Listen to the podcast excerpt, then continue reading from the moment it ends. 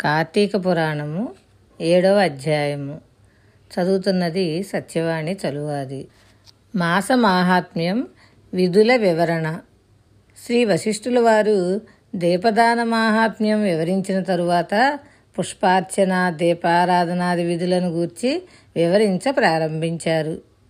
రాజా కార్తీక మహాత్మ్యాన్ని సంగ్రహంగా వివరిస్తాను.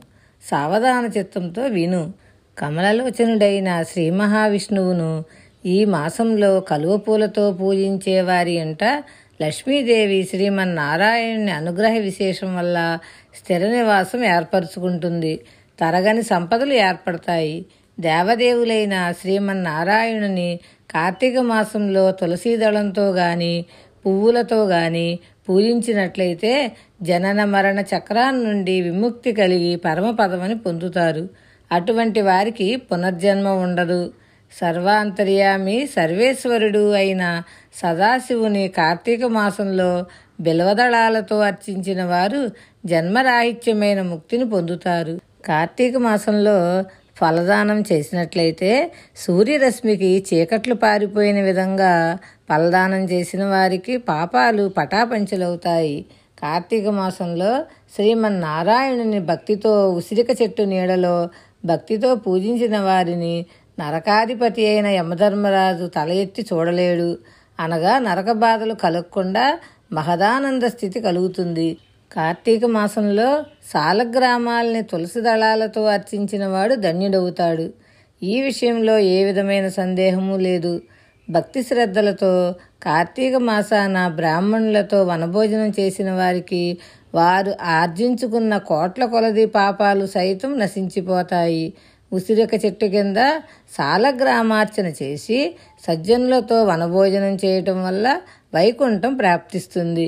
కార్తీక మాసంలో భక్తితో భగవంతుని సన్నిధానంలో మామిడి తోరణాలు కట్టి సాలగ్రామాలను పూజించటం వల్ల ఉత్తమ గతి ప్రాప్తిస్తుంది. అంతేకాకుండా ఈ కార్తీక మాసంలో విష్ణు మండపానికి అరటి స్తంభాలు కట్టి గాని పువ్వులతో అలంకరించి గాని శాలిగ్రామాలని అర్చన చేయువారు ఉత్తమ లోకాలను పొందగలరు. కార్తీక మాసంలో కేశవునికి ఒక్క మారైనప్పటికీ హృదయపూర్వకంగా నమస్కరించిన వారి పాపాలు తొలగిపోతాయి. అంతేకాకుండా అశ్వమేధ యాగం చేసినంత ఫలితం దక్కుతుంది. కార్తీక మాసాన భగవంతుని మ్రోల జపం హోమం దేవతార్చన చేసేవారు తమ పితృదేవతల సహితంగా వైకుంఠాన్ని పొందుతారు. కార్తీక మాసంలో చలి దినదినాభివృద్ధి అవుతూ ఉంటుంది. కాబట్టి వస్త్రదానం చేసినట్లయితే అనేక అశ్వమేధ యాగాలు చేసిన ఫలితం ప్రాప్తిస్తుంది. కార్తీక మాసంలో విష్ణు దేవాలయ శిఖరాన ధ్వజం కట్టేవారి పాపాలు అంటే జెండా కట్టేవారి పాపాలు గాలికి దుమ్ము ఎగిరిపోయిన విధంగా ఎగిరిపోతాయి. నాయన కార్తీక మాసంలో తెల్లని అగసిపూలతో గాని నల్లని అగసిపూలతో గాని విష్ణు పూజను నిర్వర్తించిన వారికి పదివేల యజ్ఞాల వల్ల ప్రాప్తించే ఫలితం ప్రాప్తిస్తుంది. తులసి కోట ముందు ఆవు పేడతో అలికి శంఖం పద్మం స్వస్తికాది ముగ్గులు పెట్టి అలంకరించిన స్త్రీలు విష్ణు భక్తురాండ్రవుతారు.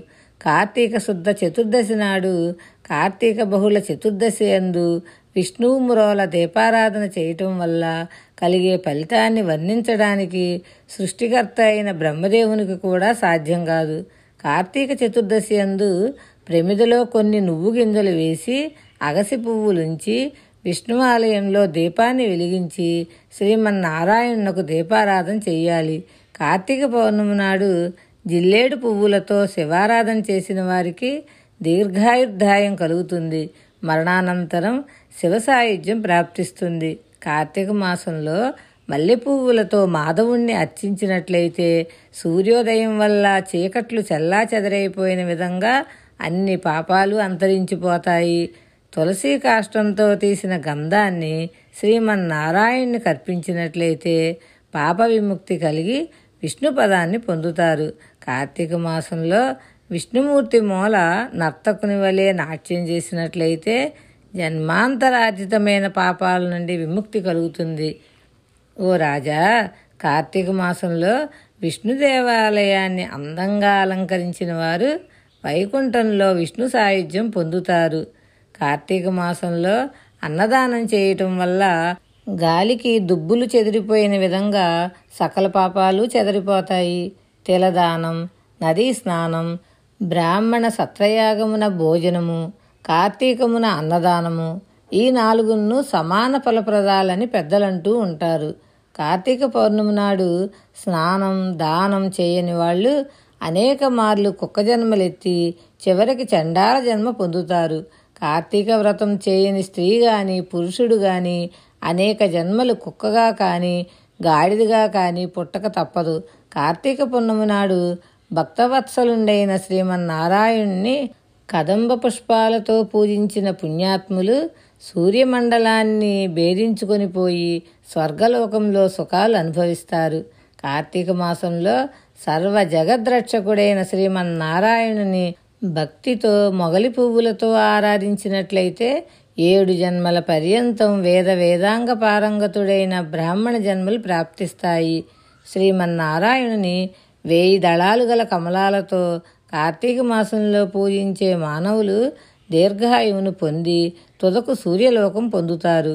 అగసి పువ్వులతో స్వామిని అలంకరించి ఆ విధంగా అలంకరించిన విష్ణు ప్రతిమను భుజమును దాల్చిన వారు స్వర్గాధిపత్యం పొందుతారు. స్త్రీలు గాని పురుషులు గాని పూలమాలతో తులసి దళాలతో విష్ణు భగవాన్ని పూజించినట్లయితే సకల పాపాలు తొలగిపోయి విష్ణు పదం పొందుతారు. కార్తీక మాసంలో అదమం ఆదివారం నాడైనా స్నానం చేయాలి. ఆ విధంగా చేసినంత మాత్రాన నెలంతా స్నానం చేసిన ఫలితం ప్రాప్తిస్తుంది. కార్తీక మాసం యొక్క మొదటి దినాన అంటే శుద్ధ పాడ్యమి మధ్య దినాన అంటే పౌర్ణమి కడపటి దినాన అంటే చతుర్దశి.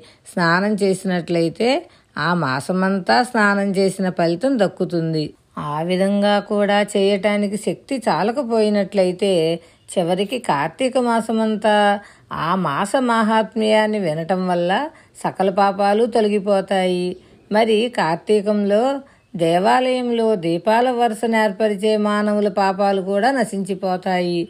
ఈ విషయంలో ఏ విధమైన సందేహము అక్కర్లేదు. కార్తీక మాసంలో విష్ణు పూజ నిమిత్తం మనోవాక్కాయ కర్మ వల్ల తోడ్పడేవారు స్వర్గవాస ఫలితాన్ని పొందుతారు. గంధం పుష్పం ధూపం మొదలైన అలంకారాలతో కార్తీక మాసంలో విష్ణు భగవానునకు భక్తిపూర్వకంగా అర్పించి ఆరాధించేవారు శాశ్వతమైన విష్ణు పదం పొందుతారు. కార్తీక మాసంలో విష్ణు భగవానుని మ్రోల జపతపాలు గావించని మానవుడు అనేక జన్మలు నక్కగా పుట్టాల్సి వస్తుంది. ఏ మానవులు కార్తీక మాసంలో విష్ణు భగవానుని మ్రోల ప్రదోషకాలంలో పురాణ కాలక్షేపం చేస్తారో వారు హరిమందిరం చేరుకుంటారు. ఈ మాసంలో సాయంకాలం వేళయందు స్తోత్ర పాఠాలని పారాయణం చేసేవారు స్వర్గసుఖాలు అనుభవించి అనంతరం శాశ్వత ముక్తిని పొందుతారు. తిరిగి జన్మించాల్సిన అవసరం కలుగదు. ఇది శ్రీ స్కాంద పురాణ అంతర్గత కార్తీక మహాత్మ్యమందలి ఏడవ అధ్యాయం సంపూర్ణం. ఎనిమిదవ అధ్యాయం హరినామ మాహాత్మ్యం.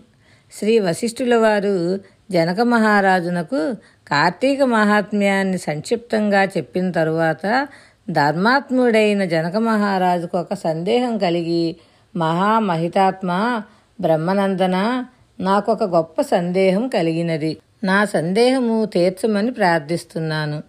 శుభం భూయాత్.